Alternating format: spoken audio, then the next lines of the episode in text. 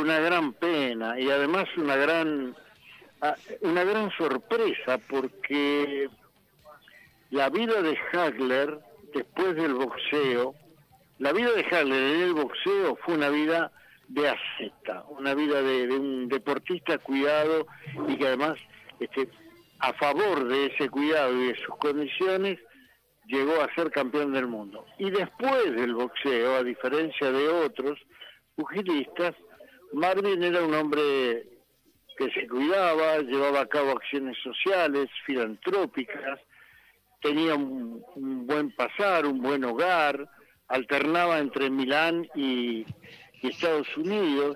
Por eso la muerte me sorprendió. Siempre creí que era de acero.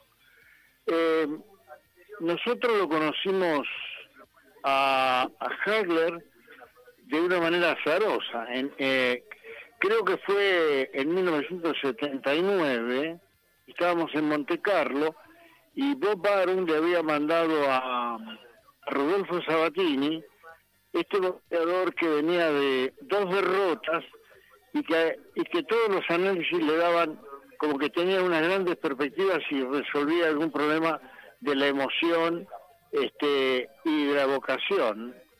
Y entonces este, hizo una pelea de semifondo la noche en que Corro peleó con Antuofermo. Se suponía que Corro habría de ganarle a Antuofermo y se suponía que ese, el ganador de esa pelea este, podría pelear con este, con Marvin Hagler. De manera que la presentación en sociedad fue en Montecarlo.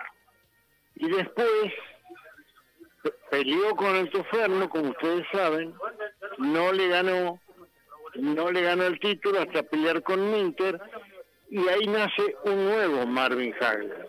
En la misma anatomía, en el mismo cuerpo, en las mismas células, nace otro boxeador que se agiganta integrando ese cuadrado mágico que en un momento juntó a Mano de Piedra Durán, a Tommy Hans, a Marvin Hagler y a Sugar Ray Leonard. Y el hombre estuvo ahí en la gloria de los 80.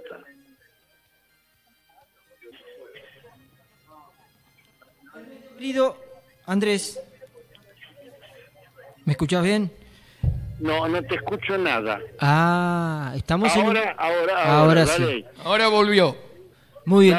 Ernesto, estoy escuchando detenidamente tu, tu descripción de lo que fue Hagler. Y justamente me llama la atención, yo que nací en el momento que Hagler, que Leonard, que Durán, que Tommy Heer, que Martillo Roldán eh, combatían entre ellos y, y, regalaban rounds memorables, combates eh, impresionantes. ¿Era tan perfecto Hagler arriba del ring?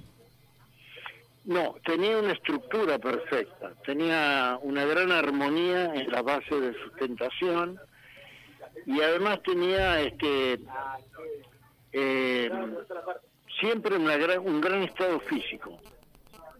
Cuando Lecture consiguió la pelea para Martillo, Lectura estaba convencido de que lo quebraba emocionalmente porque se sostenía en el ambiente del boxeo, se sostiene aún para los para los viejos hombres del boxeo que Marvin no tenía corazón.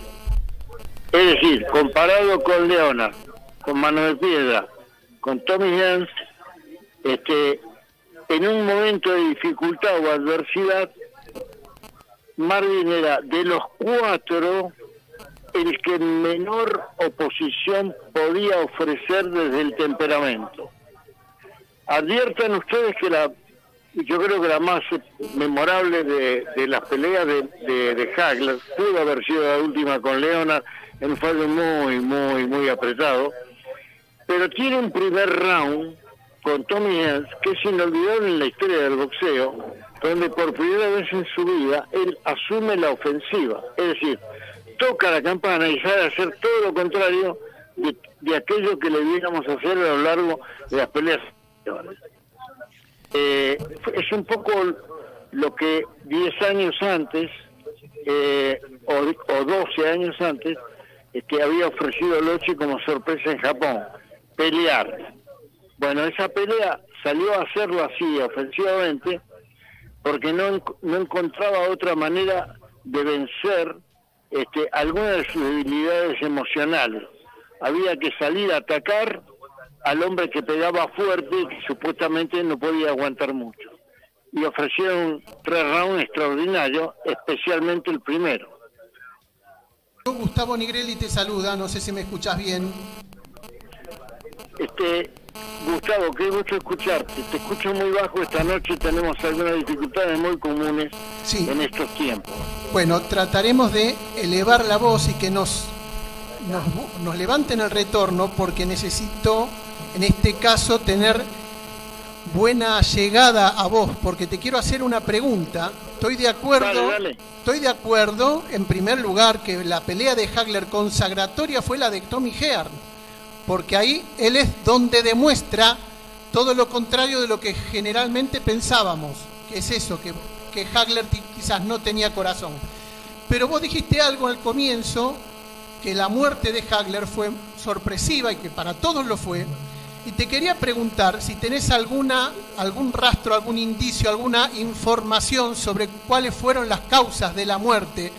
Yo tengo alguna que me ha llegado, que no sé si puedo decirla, la voy a tener, terminar diciendo, pero primero quiero respetar la información que vos puedas llegar a tener. No tengo ninguna información, Gustavo. Lo único que tengo es lo mismo que todo el mundo que tiene acceso a, a, información este, fáctica a través de los eh, portales y alguna cosa este, comentada con amigos, pero no tengo nada especial de, manera directa. No he hablado con con nadie con, con nadie que, no, he hablado ni con Bob Aaron ni ni tampoco con algún algún este muchacho que de repente me pueda orientar. No, no. Hoy apareció por primera vez la palabra sospecha sobre la muerte. Ajá. Yo tengo... ¿Cuáles, ¿Cuáles son las sospechas, Gustavo? Mira, Ernesto, la información que llegó y que la esposa de, de Hagler desmintió, pero lo desmintió de una manera que uno lo pone más todavía en, sospecha, es que fue una reacción adversa a una, a una vacuna de COVID-19 y que el mismo día o el día anterior el propio Hearn, que lo fue a visitar porque estaba delicado, el propio Hearn en una de sus redes subió que, que Hagler estaba delicado y, que, y, subió justamente esa información antes de la muerte de Hagler. Mirá, no lo sospechaba, no, no, porque una figura de esa magnitud este, adquiere todavía mayor este, dimensión universal, habida cuenta que está uniendo a un paciente conocido con una vacuna ansiada en el marco de una pandemia indeseada y que esa información puede ser muy útil para millones de personas. Totalmente. absolutamente. Totalmente, por eso... queridos amigos, sí. Ernesto? Marcelo eh, te habla aquí. Lo que sí se supo desde eh, la página de un diario de New Hampshire, donde falleció Haller, es que los últimos días de Mervyn fueron eh, acuciados por un problema muy severo de respiración.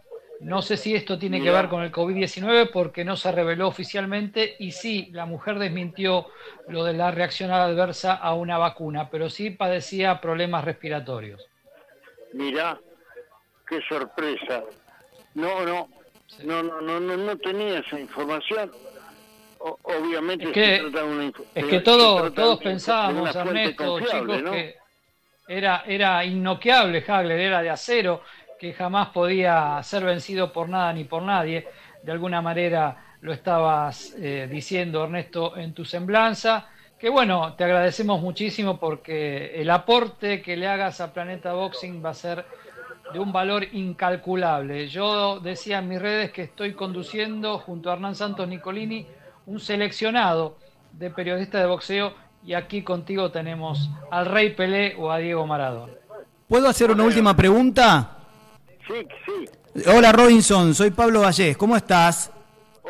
Pablito, ¿cómo estás, querido? Un gusto para mí. Mira, eh, cuando empezaste la columna hablaste de los cuatro reyes, de esa época en la cual Andrés Vázquez nos insultó a los más viejos diciendo que él nacía en esa época. Pero muchos de nosotros, de los que estamos aquí, de los que están escuchando, hacemos caso omiso de ese insulto, esa gerontofobia, eh, y hemos visto pelear a los cuatro. Y yo quiero saber porque se ha jugado mucho entre Hagler y Monzón, si hubiesen peleado. Yo quiero una cosa más concreta. Vos que viste pelear a esos cuatro, a Durán, a Leonard, a Hagler, ¿quién fue el mejor? Y a mano de piedra, me estoy olvidando. ¿Quién fue el mejor de los cuatro según el punto de vista de Robinson? Y, quiero una pregunta final, ¿eh? ¿Cómo? ¿El mejor de los cuatro? Sí, señor de ese cuarteto, sí. el mejor fue Sugar Ray Leonard. Ah, lo decís categóricamente. Le ganó a los tres.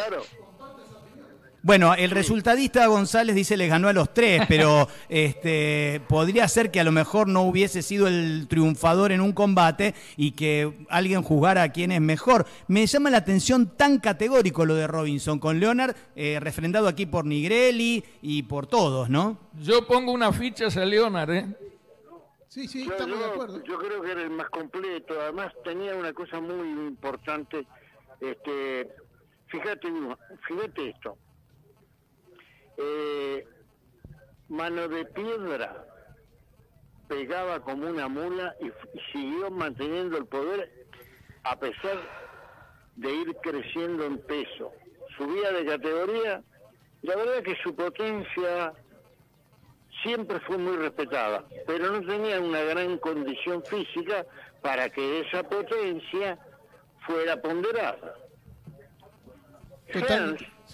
tenía un manejo impecable de su llave izquierda, pero no tenía resistencia a partir de un cuello demasiado fino, una sustentación de la zona blanda demasiado fina, y en consecuencia era un hombre que caía con facilidad frente a los pegadores. Totalmente de acuerdo. Hagler, Hagler tenía una gran formación pugilística ortodoxa, era zurdo, de manera que le ofrecía dificultades a sus rivales, sobre todo en el planteo este, de la media y de la corta distancia. Manejaba impecablemente los ganchos, pero no tenía plus. Leonard boxeaba mejor que los demás, pegaba menos que los demás, pero tenía el plus del campeón. ¿Cuál es el plus del campeón? Llegar a 15 rounds, con, llegar a 15 rounds con Hens, una pelea eh, agonizante, y llegar a 15 rounds con Hagler.